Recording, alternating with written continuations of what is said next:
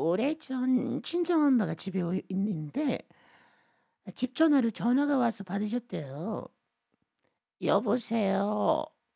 여보세요. 안무개 시집 맞죠? 네, 그런데요. 거기 아드님이 지금 교통사고 당하셔서 지금 병원에 왔는데 많이 다치셨어요. 네, 보이스피싱이었죠. 하지만 그걸 몰랐던 엄마는 너무너무 당황하셔서 아들 상태가 어떤지 묻지도 않고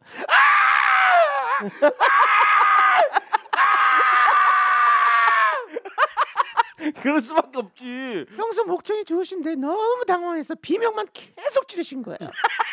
정말 머리가 하얗게 새하얗게 되면서 아무 생각도 안 났던 거죠. 어떡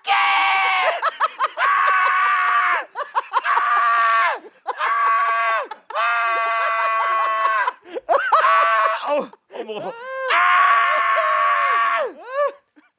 계속 그러자 그 보이스피싱범들이 에이씨 더럽게 시끄럽네. 뚜뚜뚜.